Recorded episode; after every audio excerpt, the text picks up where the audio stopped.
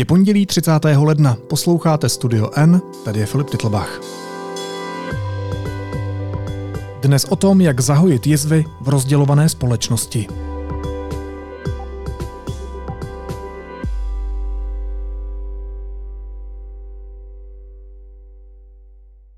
Lživé kampani Andreje Babiše nakonec lidé nepodlehli. Přesto za sebou tvrdý prezidentský souboj nechal další jizvy v rozdělované společnosti.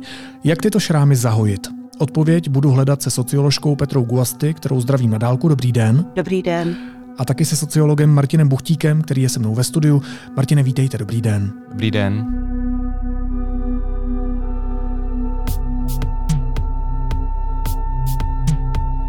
Ono se o té rozdělené společnosti mluví už dlouho. To není termín nebo sousloví, které bych slyšel poprvé, hodně se s ním v tom veřejném prostoru šermuje. Ale já si vlastně nejsem úplně jistý, jestli si pod tím termínem nebo pod tím pojmem všichni představujeme to samé. Tak co je konkrétně rozdělená společnost?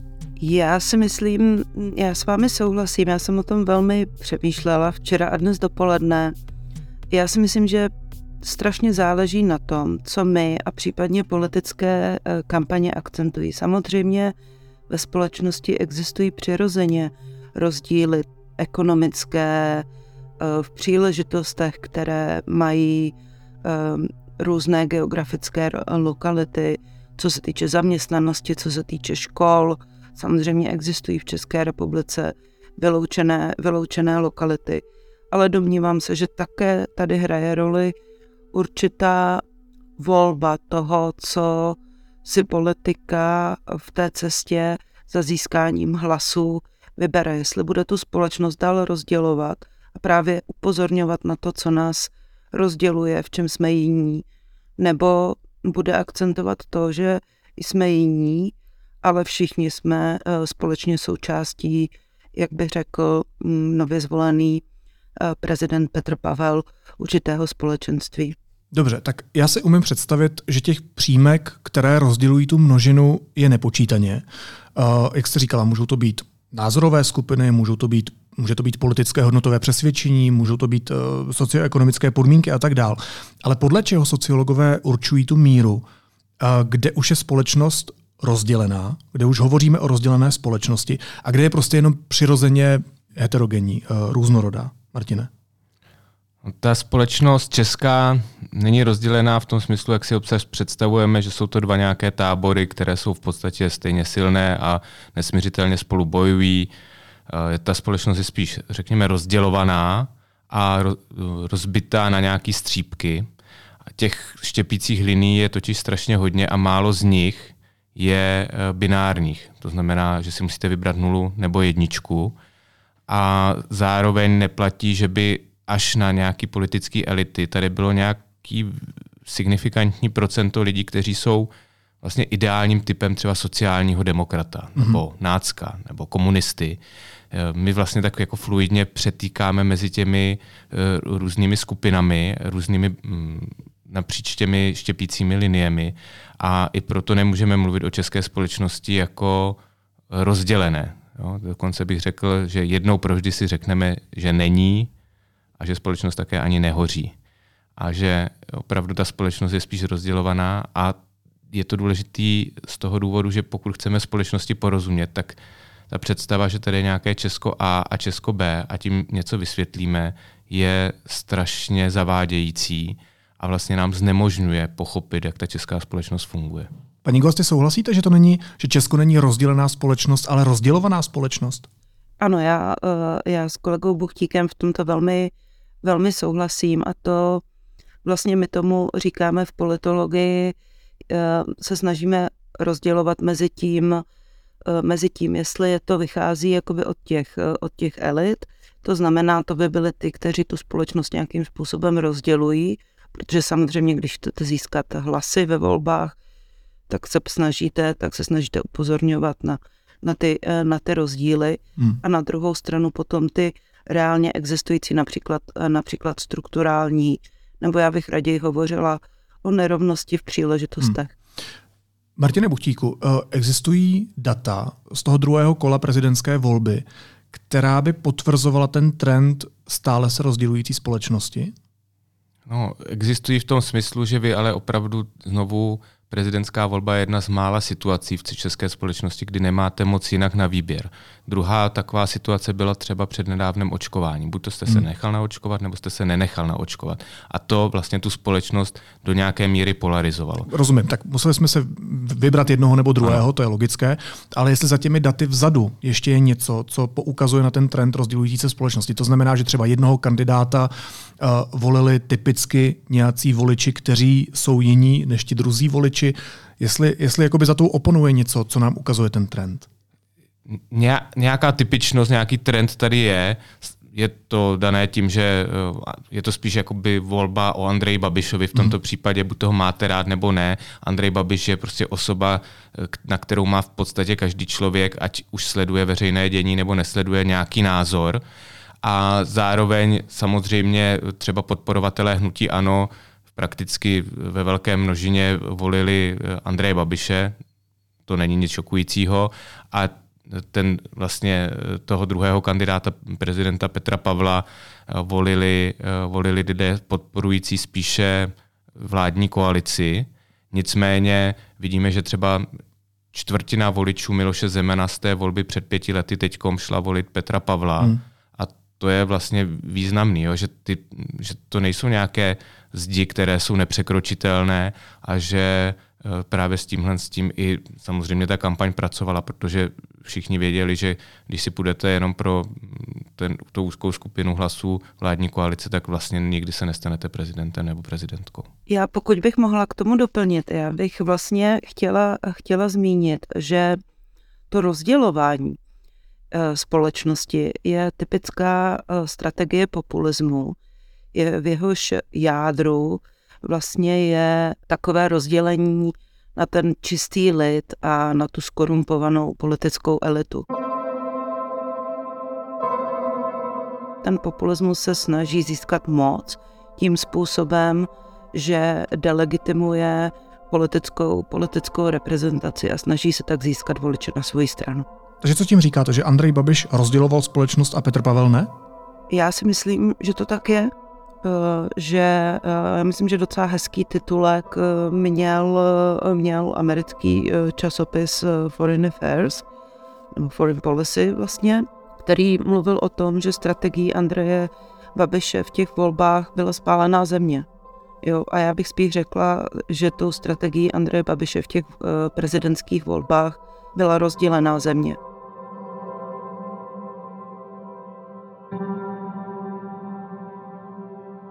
Zase, abych to vyvážel, tak Petr Pavel to už jste říkala, se snažil okamžitě po tom svém zvolení svými slovy spojovat veřejnost. Nicméně během té kampaně hovořil o dvou světech. A když to zjednoduším, tak on eh, mluvil o jednom světě, který je hodnotový, a druhém světě, který je prolhaný. Tak nemůže tenhle narrativ taky ubližovat a vlastně znovu tu společnost rozdělovat? Já si myslím, že uh, ne, protože uh, v tom hodnotovém světě já to spíš vnímám tak, že vlastně mm, to, o co se ta kampaň eh, prezidenta Pavla snažila, bylo upozornit na to, co nás spojuje. A že zatímco ty strukturální rozdíly, to znamená, kde žijete, jestli máte k dispozici v nějaké dojezdové vzdálenosti nemocnici, jestli vaše děti budou moct mít eh, možnost navštěvovat kvalitní školu, to do určité míry ovlivnit nemůžete ale jaké hodnoty, k jakým hodnotám se přihlásíte, jaké hodnoty si vyberete, tam vlastně to záleží na těch, na těch jednotlivcích. Proto si myslím, že naopak to byla spíše strategie, která se snažila být otevřená a určitým způsobem upozorňovat na to, že máme víc společného, než to, co nás rozděluje. Martine, vnímáte to stejně? Já to nevnímám úplně stejně tam opravdu došlo k rozdělení na ty dva světy, značně zjednodušujícímu v rámci kampaně. Můžeme se bavit, jestli to byl nějaká jako jenom odraz toho, co vytvářel za kampaň tým Andreje Babiše nebo ne. Myslím si, že ještě uh, třeskutější to bylo v pojmenovávání ty situace jako střetu dobra se zlem. Hmm.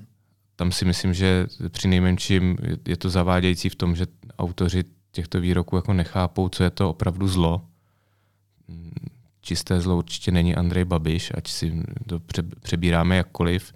a je to přesně potom to vymezování se dvou stran, ke kterému teda bohužel zase ta prezidentská volba tíhne, protože je emotivní. Volíte nějakou osobu, se kterou si můžete identifikovat a můžete říkat, podívejte se, eh, vy možná nemusíte mít rádi mě, ale podívejte se, jak eh, jako šílená je ta protistrana, takže eh, tu by volil jenom blázen a proto se vraťte a volte mě, i když mě nějak moc nemilujete. Já si právě říkám, paní Guasty, jestli jsou voliči, všichni voliči prostě schopni rozeznat to, že pokud Petr Pavel hovoří o hodnotách, tak každý máme nějaké hodnoty a pokud řekne, že ta druhá strana je prolhaný svět, uh, pak si zkrátka na sebe voliči Andreje Babiše vztáhnou tahle slova a řeknou si, aha, takže pokud já volím Andreje Babiše, tak já jsem teda ten prolhaný, nebo já teda podporuji tenhle prolhaný svět. A je to nakonec teda rozdělující. Není to tak? Já, já bych to tak nechtěla formulovat a vidět. Já si myslím, že bych chtěla navázat ještě na, na, kolegu, na kolegu Buchtíka. Pro mě to bylo úplně fascinující, to rozdělování na dobro a zlo, to, jak často v kampani se hovořilo o pekle, které, které by nastalo.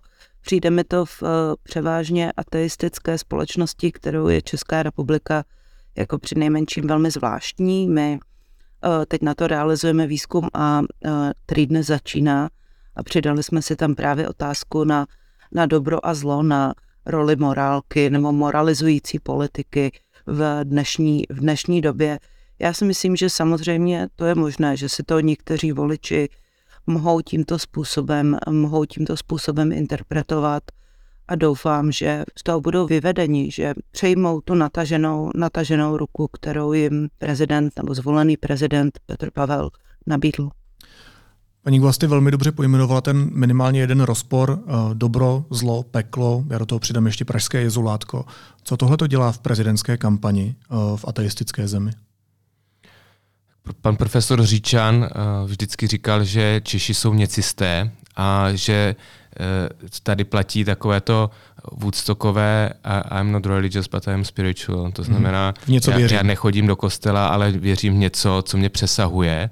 A v tomhle to bylo vlastně vidět, že když, se, když hovoříte možná anekdoticky s věřícími lidmi, tak ty, ten fetiš toho pražského vizulátka mají za určitou karikaturu vlastně toho náboženského prožívání, ale může to nějak fungovat právě na tu skupinu lidí, kteří říkají, no tak něco nás tady hmm. překračuje, hmm. máme tady nějaké talismany a podobně. Eh, my hovoříme o té rozdělující se společnosti, ale mě by zajímalo, jestli existuje nějaká společnost, která rozdělující se není. Nebo jak se mám v ideálním světě představit tu, co na druhé straně, sjednocenou společnost, paní Guasty? Jde to vůbec? To je opravdu výborná otázka. Já si myslím, že ta jednotná společnost je, je, určitý, je určitý ideál. Pro mne by ta společnost, eh, která by byla jednotná, to neznamená, pro mě to neznamená, že by byla homogenní. Pro mě to znamená, že jsme otevření k tomu, že každý z nás jsme jiní, že máme dané určité, určité předpoklady, určité neměné charakteristiky, ale také máme možnost svůj osud, svůj osud nějakým způsobem ovlivňovat. Že jsme aktéři, že nejsme oběti, oběti toho, co se děje kolem nás, ale můžeme nějakým způsobem k tomu zaujmout určitý, určitý hodnotový postoj, a vnímat se jako toho, kdo může svůj život nějakým způsobem změnit. Takže já bych to vnímala jako nějakou určitou jednotu v mnohosti, ne v homogenitě. Mm.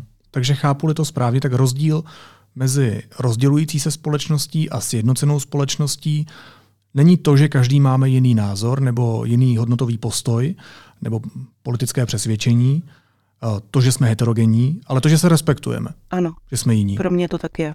Vnímáte to stejně, Martine?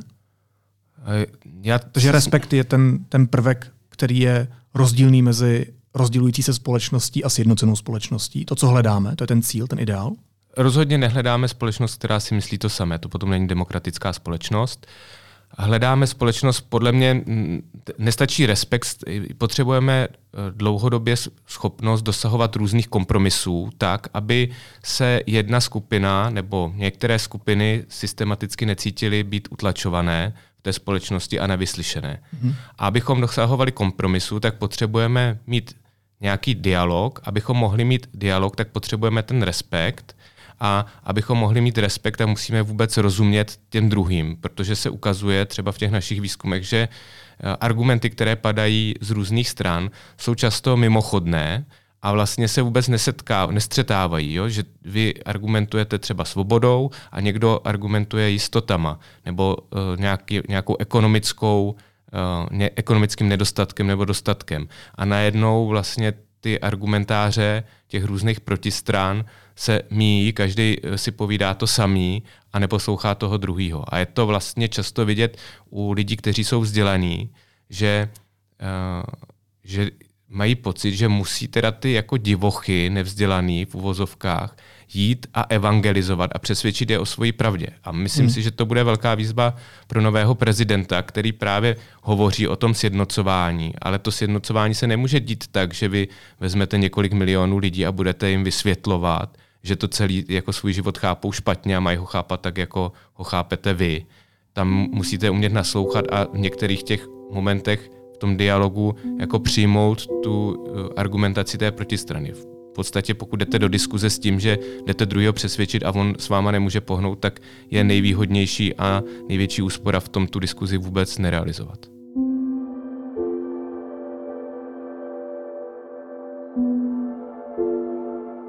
Paní Gasty, pokud Martina Buchtíka chápu správně, tak vlastně nerozumíme obsahu slov úplně stejně nějak.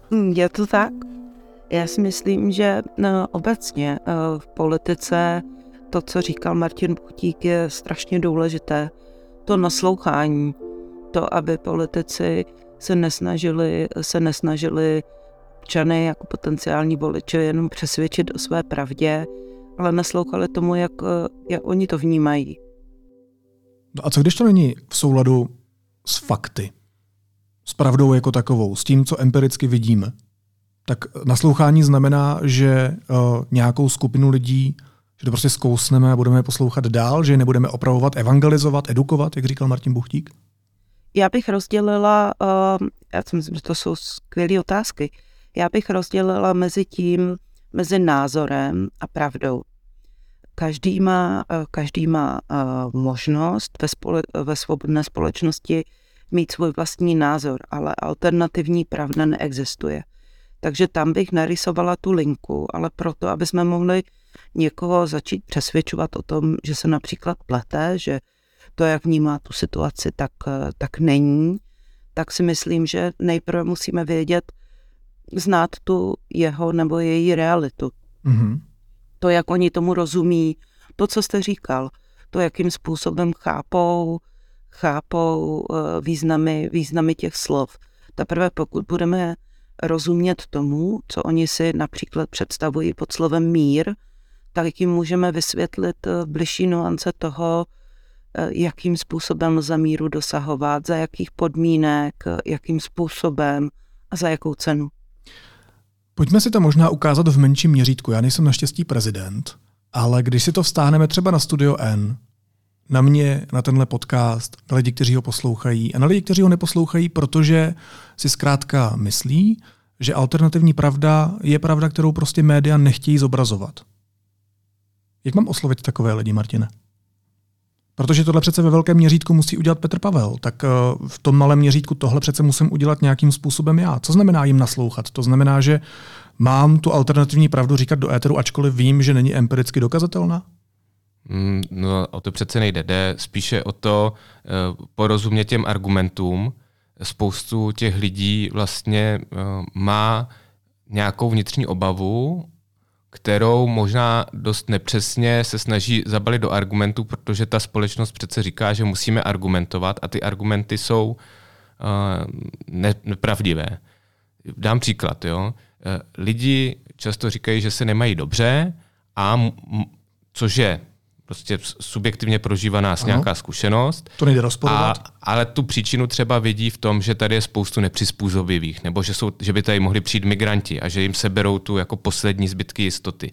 A to je nějaký, nějaká příčina, která je ale vlastně špatně, uh, špatně pojatá v jejich hlavě a s tou je potřeba potom diskutovat. Ale nemůžete těm lidem vysvětlovat, že se přece mají dobře. Jo, a dokazovat hmm. jim to na nějakých komparativních studiích um, na globální úrovni. No samozřejmě, že se nesrovnáváme se státy v Africe, no, ale, moment, ale tak když jim se začnu, se západním Německem. Jasně, ale když jim začnu v pozici Petra Pavla, anebo mě jako novináře vysvětlovat, že si to špatně spojují, že tím to není, že se mají špatně, pak už je přece evangelizuju, pak už je přece edukuju, pak už jim zase říkám, vy si to ale myslíte špatně a já mám tu pravdu.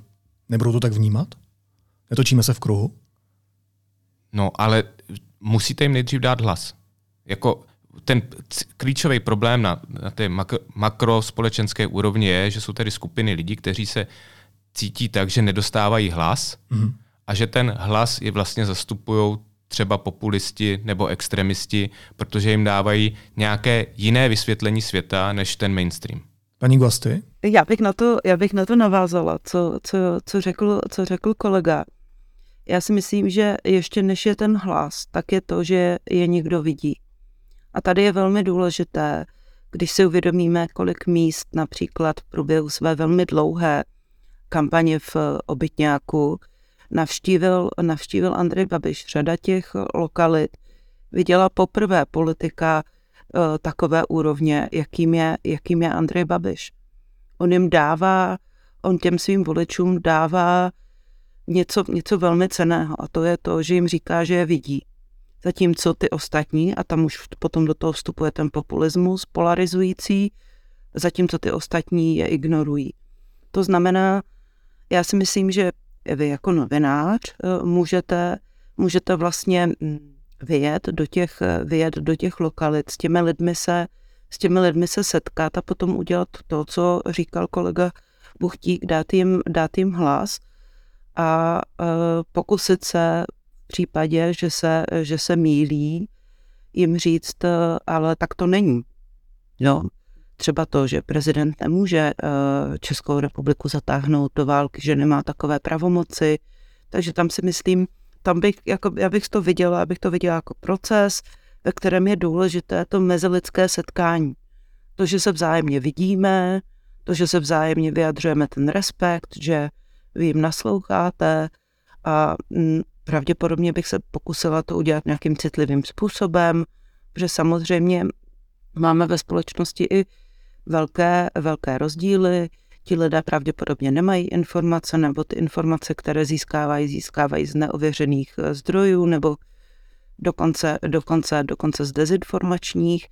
Ale myslím si, že, myslím si, že jako přesto, že nemůžeme na tu stranu e, rozumu a pravdy, získat všechny, to by bylo, to by bylo jako naivní a sluníčkářský, jak se někdy předhazuje, tak si myslím, že to ale by nemělo znamenat, že se o to nepokusíme. Bych prostě počítala s tím, že všechny nezískáme, ale pokud získáme alespoň některé, tak se nám bude v té společnosti žít lépe. Když zůstanu té předvolební kampaně, tak uh, jak zasáhla do té společenské nálady? Protože mluví se o tom, že byla ostrá, že se z ní budeme vzpamatovávat ještě dlouho, že ta pachuť po ní ještě nějakou dobu zůstane. Tak co to udělalo s naší společností, Martine? Z mého pohledu to není nic nového, je to vlastně nějaká emoce, která už tady byla. Bylo to hodně o tom, kdo je Andrej Babiš a to je vlastně štěpící linie, která je tady známá poměrně dlouhou dobu. Samozřejmě ta kampaní jakoby víc nasvítila, jako když jste solista na divadle a svítí na vás všechny reflektory. Takže jenom katalyzátor to byl. Je to katalyzátor a ta společnost se většinou neudrží eh, v té emoci tak silné nějakou dlouhou dobu, takže teď to i opadne. Ostatně i Andrej Babiš dával jasně najevo, že i on si jde odpočinout, i ten jeho tým, že si bude odpočívat a uh, že to teď na chvíli, na chvíli utichne. Nemyslím si, že by to tady dlouho zůstalo. Jasně bude se to potom připomínat nějaké prvky třeba té kampaně a bude se diskutovat o tom, kde jsou vlastně pravidla hry. Ale uh, nebude to něco, co by tu společnost nově rozštěpilo, jako třeba první prezidentská volba, kterou, jako osobnost Miloše Zemana. To bylo vlastně úplně něco nového, co ta společnost neměla a zůstalo to v ní. No, mě zaujalo to sousloví pravidla hry, tak neposunula se ta pravidla hry nikam, kam jsme možná nechtěli? No, to je, je to jako když hrajete, když jste byl někdy na táboře, tak máte dvě možnosti, jak vyhrát hru. Jo? Buď to jste prostě nejlepší, hmm. a nebo si dobře poslechnete pravidla a trochu je jako natáhnete. A to jsou, to je, to je vlastně celý princip toho, jak se třeba vedou kampaně, že vy je natahujete tak trochu a pak vysvětlujete, že to je tak trochu natáh, pak příště zase natáhne někdo další jo, a, a vlastně to vede k tomu, že ty pravidla se nějak rozvolňují a nejsou jasná a že vlastně potom vy vždycky, když někomu fandíte, tak uh, máte tendenci spíš omlouvat to, že překračuje nějaká pravidla, protože to dělá v nějaké jako dobré víře, nebo prostě přece to nebylo tak strašný. No a když mu nefandíte, tak mu neodpustíte vůbec nic a nezůstane ve vaší kritice nic sucha. Bez ohledu na to, eh, komu z prezidentských kandidátů jsem fandil nebo nefandil já, eh, tak si myslím, že je naprosto na místě pojmenovat fakt, že ta Babišova kampaň otevřeně nasedla na strach Češek a Čechů z války a že ten strach ještě rozryla. To myslím, že bylo naprosto evidentní a že novináři mají popisovat uh, fakta tak, jak jsou. A v různých koutech Česka uh, měli lidé strach z toho, že je nebo jejich děti a vnuky pošle nový prezident do války, což je samozřejmě nesmysl, jak jsme říkali. Já rozumím tomu, že politická kampaň, obzvlášť ta prezidentská, uh, která je duelem dvou lidí, jako jsme si říkali, asi nebude úplně míru milovná, to je logické. Ale tohle, takhle neetická kampaň, strach a takhle, takovéhle rozjitřování emocí, je tohle přirozená součást zdravé demokratické společnosti? Není.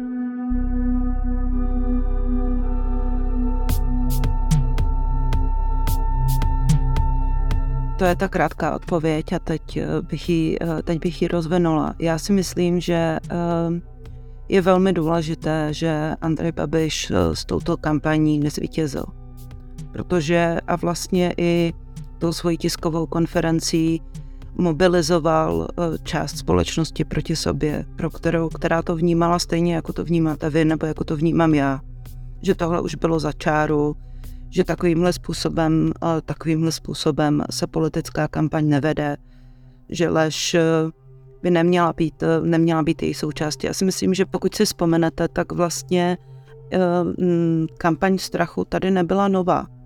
Eh, strach využil ve své eh, strach a nepravdu, využil ve své, ve své kampani již dvakrát i současný prezident eh, Miloš Zeman. Ten tomu pokaždé vlastně to vyšlo.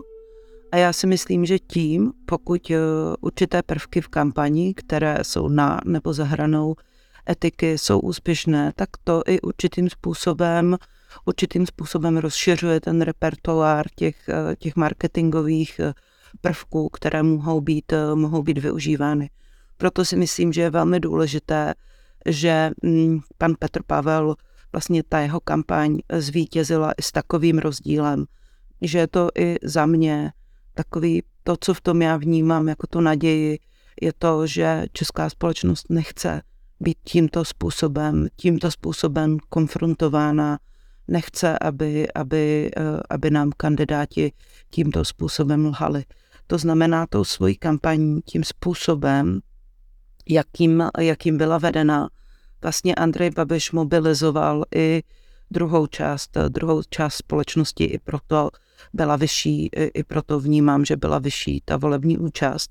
A myslím si, že tam důležitý ten prvek toho, že vlastně i část voličů, voličů ano, se přiklonila na stranu, na stranu Petra Pavla. Myslím, že to jsou takový ti původní voliči, ano, kde, tak jak říkal Martin Buchtík na začátku toho našeho rozhovoru, v České republice jsou ty, mm, jsou ty vazby na politické strany velmi, velmi mělké. My nevolíme celoživotně jednu politickou stranu, ale, ale vlastně rozhodujeme se, rozhodujeme se mezi několika a to si myslím, že je důležité. No a co by se stalo, kdyby Andrej Babiš z tohle kampaní zvítězil? To, jako byl by to nějaký, nebo byla tahle volba lakmusovým papírkem toho, že se dramaticky mění anebo nemění politika v zemi? Pro mne ano. E, pro mne, pokud by Andrej Babiš takovouhle kampaní, takovou, s takovouhle kampaní uspěl, tak e, ty kampaně se vzájemně samozřejmě od sebe, od sebe učí. Prostě tohle by se stalo jako úspěšným prvkem politického marketingu a já jsem měla velké obavy o to, že, že už by prostě další politické kampaně probíhaly podobným způsobem. Eh, někteří kolegové upozorňují i na to, že vlastně jak eh, to, co my vnímáme jako neprecedentní, jako tady nikdy nebylo kampaň, jak probíhala v České republice, tak například na Slovensku.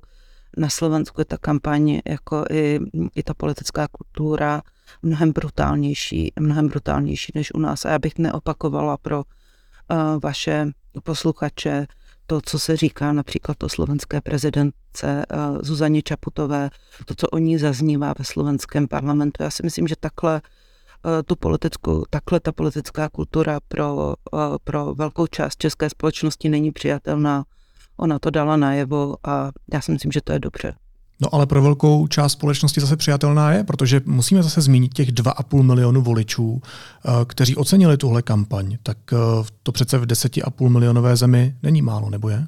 No, já bych spíš vnímal spíš než 2,5 milionu voličů, tak bych řekl, že každý po prvním kole měl zhruba 35%, bylo by lepší to přepočítávat na hlasy, ale ten argument je platný i tak. Čili ve hře bylo 3, 30% hlasů, mhm. řekněme, mm-hmm. jo, zjednodušeně řečeno. No a Andrej Babiš dostal 7%, a Petr Pavel 23%. Tam mm, ta vaše otázka, Filipe, byla vlastně hypotetická v tom, že Andrej Babiš v žádný moment prezidentské kampaně nebo i před ní neměl šanci vyhrát. Neměl šanci vyhrát a tam mě, my jsme dělali výzkumy od roku 2019 uh, na tohle a neměl šanci vyhrát, ať se dělo v podstatě cokoliv a rozhodně se to nezměnilo tou, těma posledníma 14 dněma. Jestli se něco změnilo, tak to je, že mu část voličů vlastně odplula, malá, hmm. malá část, hmm. jo, třeba 1-2 procentní body. Andrej Babiš nicméně odmítá, že by rozděloval společnost, to jsou jeho slova, já budu citovat. Kdyby Petr Pavel chtěl něco udělat pro zemi, měl by se vzdát kandidatury a nechat místo pro mě. Já bych reprezentoval 3 miliony lidí a Fiala tu druhou polovinu. Pak by mohlo nastat, že společnost přestane být rozdělená. Tak eh, nemá přece jenom v něčem Andrej Babiš pravdu, že tady podstatná část veřejnosti, to znamená voliči ANO, pak taky voliči těch antisystémových stran, jako jsou komunisté, SPD a tak dál, pak ještě ta šedá zóna nevoličů, tak nebude mít v tom současném rozložení sil tahle obrovská skupina lidí vlastně žádné zastoupení, tím pádem žádné politické zastání? Já s, já s tím nesouhlasím. Já si myslím, že je to, eh, to byla politická strategie Andreje Babiše, opět to eh, vlastně v boji proti, proti establishmentu, i proto se snažil veřejnost přesvědčit, že um, Petr Pavel je, není občanským kandidátem, jakým byl, to je ta pravda, to je ta realita, ale kandidátem, ale kandidátem pěti koalice, to je prostě, to je tak nic jiného ten populista v ruce nemá. Český prezident reprezentuje všechny občany České republiky, to znamená ty, kteří ho volili, ty, kteří ho nevolili, nebo ty, kteří se voleb, voleb nezúčastnili. Samozřejmě nežijeme v nějakém ideálním eh, světě, kde je to všechno jako sluníčkové, kde, kde všichni se vším, eh, se vším souhlasí.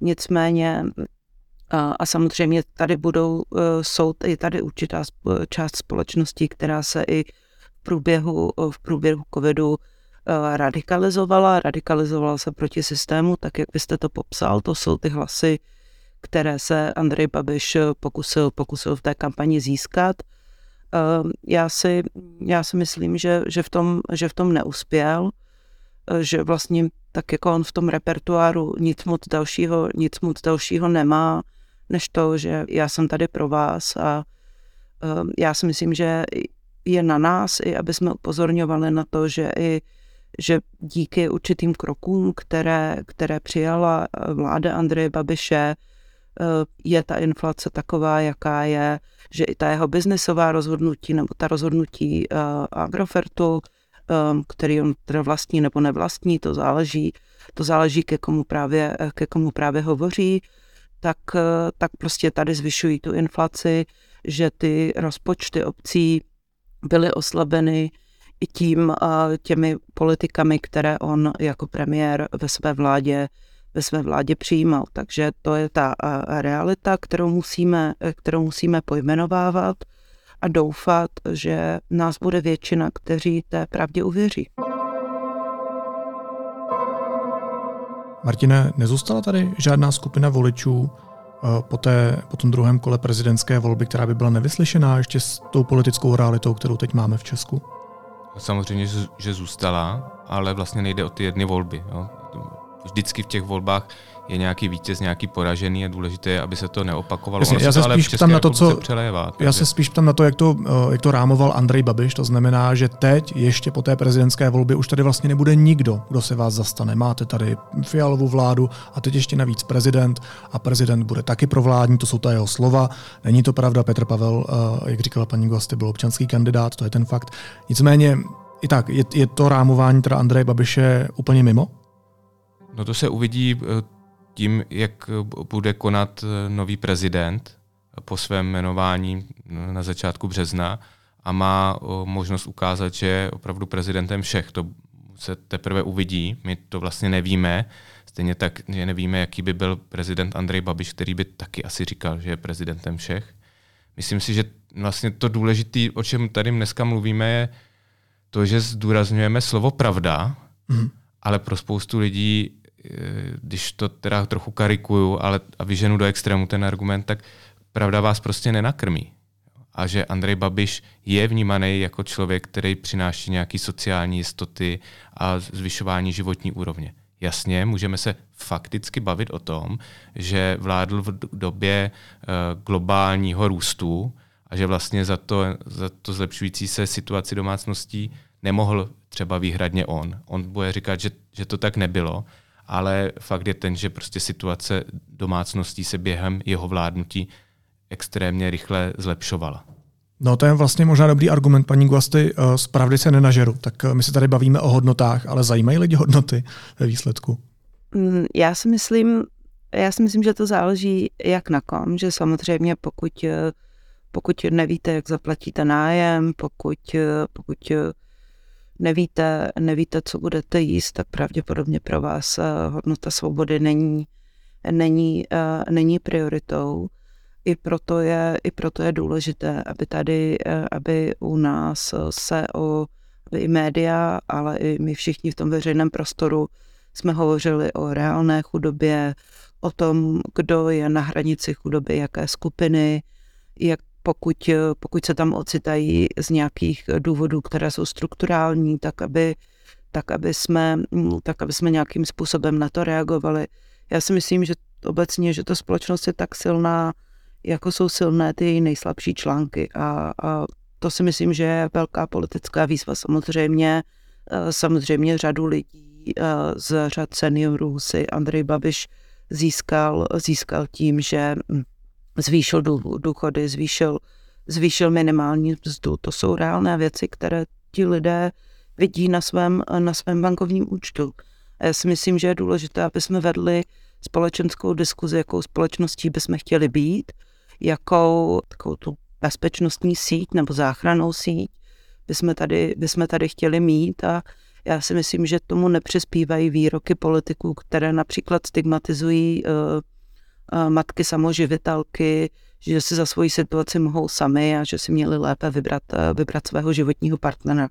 To si myslím, že je nekonstruktivní, to prostě posouvá ty lidi do té, do té nedůvěry, jak, jak tedy těm politikům, tak, tak potom tomu systému. Takže my bychom měli vést společenskou diskuzi a tam, jak říkal Martin Buchtík, může ten nový prezident hrát důležitou roli a za mě by ta společenská diskuze měla být o tom, jakou společností bychom chtěli být, jakou jistotu si můžeme a chceme dovolit nabídnout, nabídnout těm nejslabším, kam bychom chtěli, kam bychom chtěli směřovat a jakou roli bychom v tom proměňujícím se světě chtěli hrát. Martine, co s tím může nový prezident udělat? A pojďme být prosím konkrétní, pojďme se držet v pravomocích prezidenta, v tom, co konkrétně může udělat, kam může vyjet, co těm lidem může říct za slova. Co je to, co má být funkční v téhle situaci. Protože jakkoliv se Babiš uh, tu současnou krizi snažil a možná ještě snaží využít k nějakému svému politickému prospěchu, uh, tak my opravdu jako nejsme v dobré situaci. My jsme se sotva uh, oklepali po bezprecedentní globální pandemii, která zasáhla celý svět. Um, jsme uprostřed energetické, ekonomické krize, na počátku možná krize sociální, před námi klimatická krize, už v jejím průběhu jsme taky za kopcem zuří odporná Putinova válka. Uh, to, to je asi situace, která na naší společnost bude mít nějaký trvalý dlouhodobý vliv. Tak co v tomhle smyslu musí Petr Pavel udělat, aby zastavil to rozdělování společnosti? Za prvé nesmí za 14 dní zapomenout, že řekl, že to bude dělat a e, ta společnost, ta část společnosti, která se má dobře, mu musí dát příležitost, aby to dělal. Mm-hmm. Jo. Za druhé, on má nastavovat nějaká pravidla kultury, i komunikační kultury a, jedn, a z toho plyne i to, že třeba nechá zvítězit v úvozovkách e, i ty, kteří mu třeba nejsou pochuti. Co to znamená? To znamená, že se třeba nebude vměšovat do volební kampaně. Chápu, že třeba, ta, že třeba Andreje Babiše asi nebude mít nějak v lásce, protože ty spory byly opravdu vyhrocené a byly hmm. jako ty útoky i osobní, ale pokud Andrej Babiš vyhraje volby, tak by mu jako nějakém rozumné míře neměl vůbec stát v cestě nebo, nebo ho nějak jako dělat takové jako na schvály, které, kterých byl schopen Miloš Zeman. A neměl by to ani komentovat, že to je špatně pro českou společnost? Měl by to prostě respektovat, říct ano, zvolili jste si, dejme tomu premiéra Andreje Babiše v dalších sněmovních volbách v roce 2025, uh, jmenovat jeho vládu, nic neříct? To je ta cesta, jak sjednocovat společnost? Asi by neměl nic neříct, ale nemělo by to být to hlavní, co si veřejnost odnese z toho, co on dělá. Za druhé, eh, to, co dělá, je ta situace tady není nová a uh, bude trvat prostě pět let, aby tu veřejnost přesvědčil, že, hmm. že opravdu je konzistentní.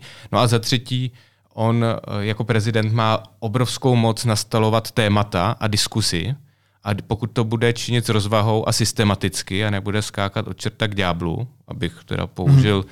diskurs uh, předvolební kampaně a s peklem, tak, uh, tak ten prezident má vynikající možnost říkat, která jsou ta témata, co je důležité a co se má ve společnosti řešit. Ta symbolická rovina i toho, že vlastně on teď pět let pokud půjde do veřejného prostoru, do nějaké diskuze, tak to nikdy nebude s oponentem nejspíš, hmm, hmm. ale vždycky tam bude on a moderátor nebo moderátorka. Takže má chodit to do je... médií a má vytahovat ta témata. Ano. A m... Jaká témata? Má vytahovat ta témata právě, právě rozvoje třeba eh, regionů, různých sociálních skupin, eh, vzdělávání, ale i takových, takových věcí, které třeba s tou sociální situací zdánlivě nesouvisí. To je třeba infrastruktura. Ukazuje se, že, že prostě uh, ta kvalita života stoupá s tím, jakou máte dosažitelnost uh, služeb anebo velkého města, kam pokud máte mm, vlastně do hodiny od velkých měst cesty, mm-hmm. uh, jsou lidé ochotni vlastně dojíždět a tím pádem se nestěhují vzdělaní lidé z toho regionu pryč no. za prací. A, a pak už se nevrací prostě zpátky. Přesně tak. A to jsou uh, takové efekty, které jsou prostě důležitý. V tuhle chvíli samozřejmě máme zase prezidentskou kampaň, tak nechme jim prostě do toho března, ať si to rozmyslí, ale tady to budou důležitá témata, aby ono to totiž není tak, že by třeba někteří poslanci pěti koalice byli, jako že by všichni byli nějací géniové a ti poslanci ano by byli jako hloupí. Část poslanců pěti koalice autenticky nechápe, co to znamená být chudý člověk. Jo? Hmm. Představují si to tak, že mají zhruba stejný problémy jako já, jenom jako o trošku větší a já se taky nemám moc dobře, taky nejsem nějak extra hmm. bohatý, by vám takhle řekli. No a to je, to je prostě úplně nepochopení situace. Hmm.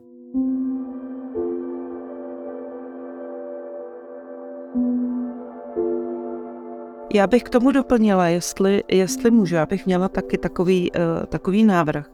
Já souhlasím uh, vlastně se vším, co Martin Buchtík uh, řekl, ale šla bych ještě o krok dál.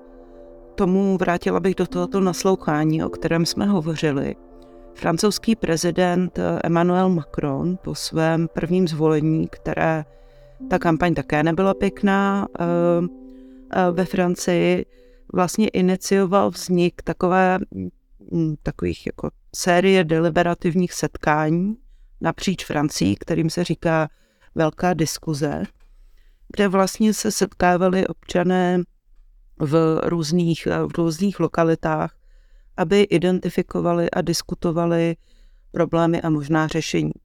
Ve Francii to trochu ustrnulo, ten nápad je výborný, trochu to ustrnulo na tom, že když ty občané jako vygenerovali to, čím by se ten prezident měl zabývat, tak on to úplně uh, nereflektoval uh, dále, ale já si myslím, že uh, by prezident Petr Pavel v tom nastolování těch témat neměl naslouchat pouze um, expertům, že by se setkávali prostě tak jako tomu bylo, tak jako tomu bylo u, u řady prezidentů, především u Václava Havla, aby mu experti poradili, jaká jsou ta témata, která tu společnost tíží, ale aby také, aby také vyjel prostě za těmi občany nebo inicioval sérii těchto diskuzí a ty potom s těmi experty reflektoval, ale aby ty občané tam opravdu měli pocit, že, že to je i jako v angličtině se tomu říká jako ownership, jako vlastnictví toho, že to jsou oni, kdo nějakým způsobem mají možnost ovlivnit tu společenskou,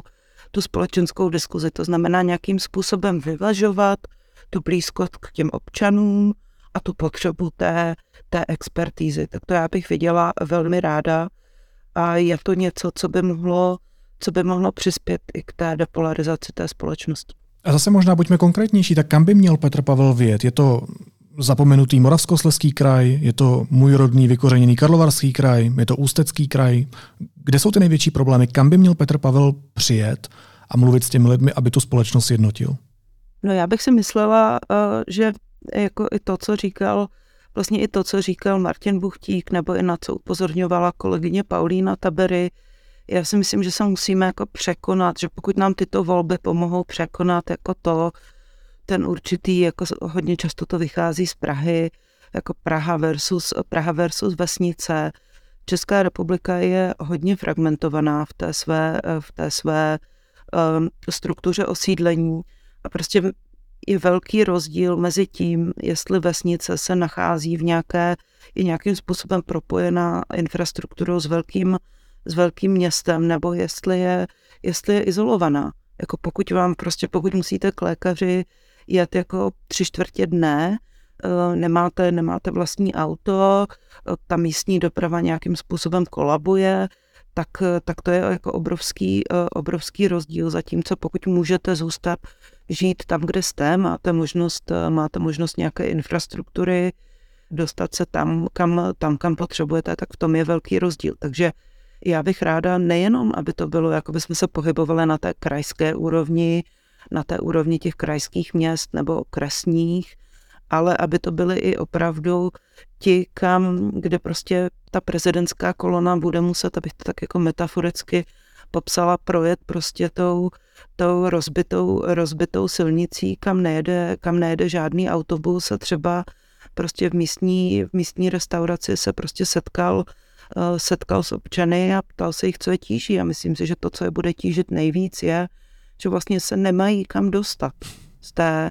Já jsem si, pardon, já jsem si představil, jak jede pan prezident v limuzíně se svojí kolonou k nám do hlavná Citic na Březovou a tak dál v Karlovarském kraji. Třeba by jel na motorce, já bych si zase možná, představila, možná já, já zase, když jste o tom mluvil, že jste si to představil, tak já jsem si představila, jak, jak jede na motorce, ale doufám, že tedy že ta silnice nebude tak rozbitá, jak jsem ji popsal.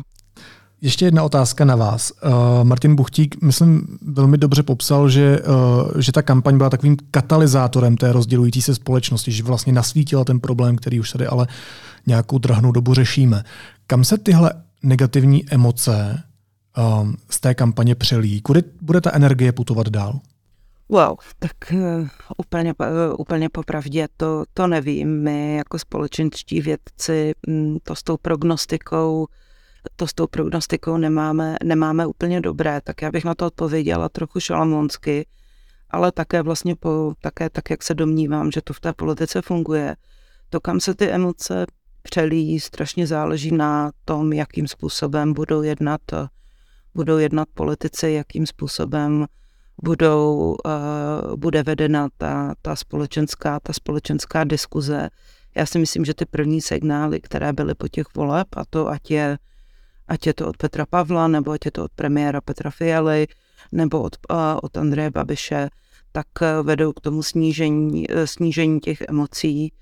A myslím si, že je velmi důležité, aby jsme se nějakým způsobem snažili, protože ty obavy v té určité části společnosti z toho, že ta válka je nám na blízku, že se může týkat těch, na kterých nám záleží nejvíc, je, je reálná a s touto reálnou představou by bylo potřeba pracovat a ujisti, ujišťovat eh, ty občany, že, hm, že uděláme všechno pro to, aby, aby ta válka se nedostala až k nám a že to, co děláme, to znamená, jakým způsobem podporujeme nejenom jako vláda, ale také jako občanská společnost ten spravedlivý boj Ukrajiny za svobodu, je vlastně i v našem zájmu. Martine, potkalo nás v Babišovi v tom tématu rozdělování společnosti to nejhorší? A nebo je to jenom moje malá představivost? Já si myslím, že to je vaše malá představivost, Filipe. Kam až sahá vaše fantazie? Hodně daleko, vždycky, když si kouknu, když si myslím, že se máme špatně, tak se kouknu na Slovensko, pak se kouknu na Maďarsko, pak se kouknu do Ruska, pak se kouknu do velké části zbytku světa řeknu si, že se vlastně máme dobře a že vlastně to, co teď tady řešíme, jsou uh, takové um, jemnůstky a že ta společnost v celku, byť si to teda skoro nikdo nemyslíme dnes, je, je docela funkční, je schopná uh, dosahovat nějakých rozhodnutí, ty emoce u toho jsou uh, často úplně zbytečné, ale spíš nesmíme přijít o tu schopnost uh, i vidět do budoucna, nezamknout se právě v tom, že něco se děje za 48 hodin a první, kdo bude na tahu, bude pravděpodobně tato vláda, protože teď bude se blížit poločas jejího vládnutí a ona má z hlediska politologického jako nejvyšší čas začít dělat ty reformy, které jsou potřeba, když je neudělá letos v podstatě, tak je pravděpodobně neudělá vůbec a to bude, to bude ten varovný signál. Ještě poslední slovo pro vás, paní Guasty. Vnímáte to stejně? Máme se vlastně dobře, řešíme niance, v lecčems asi marginality, když to srovnáme se zbytkem světa, když se podíváme na východ třeba? Já bych se nepodívala na východ, já bych se podívala na západ. Já jsem se dívala do Brazílie, do Spojených států. A myslím si, že tam už je ten velký, eh, velký rozdíl, eh, velký rozdíl i v tom českém populismu, je v tom, že eh, Andrej Babiš přijal svou prohru. A to je strašně důležité. Já se dívám eh, do té Brazílie a do Spojených států, protože tam po volbách ten poražený tu svoji prohru nepřijal, došlo tam k politickému násilí. To doufám, že Českou republiku nečeká, takže to je, to si myslím, že, že je pozitivní, že jako na tom nejsme tak špatně. Já myslím, že to, jak na tom jsme, je hrozně jako úhel, je i úhel pohledu. Já nechci spochybňovat, um, mluvili jsme tady hodně dnes o těch vyloučených lokalitách. Na druhou stranu, já si myslím, že už je jakoby na čase i říct, že česká společnost uh, i svým členstvím, například v Evropské unii, v OECD, je středně velká země, která patří v tom celosvětovém srovnání mezi ty nejbohatší. S tím se na nás váže i určitá odpovědnost. Já myslím, že my sami sebe ta česká společnost často vnímáme jako, jako oběti, jako někoho, kdo by, měl, kdo by měl pomáhat. A bylo by potřeba, aby jsme se v tom 30. roce existence České republiky i na sebe podívali, sundali si ty brýle té minulosti toho, že nejsme, eh, že nejsme Švýcarsko, protože můžeme srovnat s tím, že Česká republika nebo její HDP meziválečné československé bylo shodné se Švýcarskem, kde bychom mohli být a uvědomit si to, kde jsme, jakým způsobem bychom měli postupovat, jaké, jaká partnerství nebo spojenectví bychom chtěli, bychom chtěli na tom mezinárodním poli hledat a jakým způsobem bychom chtěli přispět k tomu, k tomu řešení těch velkých problémů. Já si myslím, my často mluvíme jakoby o energetické krizi a o tom, jak to vyřešíme, kde si koupíme ten plyn, jak ho jako přivedeme ale vlastně si jakoby neuvědomujeme, že ta, i ta energetická krize určitým způsobem byla katalyzátorem směrem k těm obnovitelným energiím. My jsme si uvědomili, že uh, můžeme, uh, že můžeme mít větší úspory, že i každý z nás může k tomu nějakým způsobem přispět. Takže já bych apelovala na to, aby jsme prostě neměli tu blbou náladu a trochu, trochu se vnímali i, i tímto způsobem pozitivním socioložka Petra Guasty, sociolog Martin Buchtík. Moc vám oběma děkuju, díky za dlouhý rozhovor, mějte se hezky, ať jsme sjednocení. Naslyšenou. Děkuji za pozvání a naslyšenou. Miloš Zeman už brzy nebude prezidentem. V deníku N chceme při té příležitosti vydat dvě výjimečné knihy od Jana Kudláčka a Zdislavy Pokorné. A vy nám s tím teď můžete pomoct. Tím, že si u nás knížky objednáte předem. A získat můžete i zvýhodněné předplatné nebo bonusové odměny. Víc na deníkn.cz lomeno Zeman.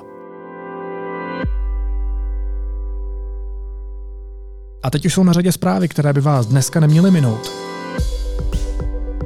Ve věku 93 let zemřel v sobotu někdejší český ministr zahraničí, diplomat, spisovatel a historik, signatář Charty 77 Jaroslav Šedivý. Celý život se věnoval zahraniční politice. Po revoluci vstoupil do služeb diplomacie. Zasloužil se o odchod sovětských vojsk z Československa nebo vstup České republiky do NATO. Turecko by mohlo akceptovat vstup Finska do NATO, řekl to prezident Erdogan. Turecko před květnovými volbami vede spor se Švédskem a Finskem. Dosud spolu s Maďarskem jako poslední země jejich vstup do aliance neschválilo. Obytný dům v Charkově podle předběžných informací šéfa charkovské regionální zprávy Sinegubova zasáhla ruská raketa S-300. Na místě jsou všechny záchranné složky. Starosta Charkova Igor Terechov potvrdil, že dům stojí v kijevské čtvrti. Budova hoří, vážné škody. Podle informací, které vyžadují potvrzení, jsou oběti, napsal Terechov. Zvolený prezident Pavel by chtěl, aby nejvyšší kontrolní úřad zkontroloval činnost kanceláře prezidenta republiky kvůli nevyjasněným skartacím. Příští týden to chce probrat se šéfem NKU. A za útokem dronů na iránskou vojenskou továrnu je Izrael. Píše to Wall Street Journal s odvoláním na zdroje v americké vládě informované o operaci. Nejméně jeden dron způsobil výbuch továrny na munici v Isfahánu.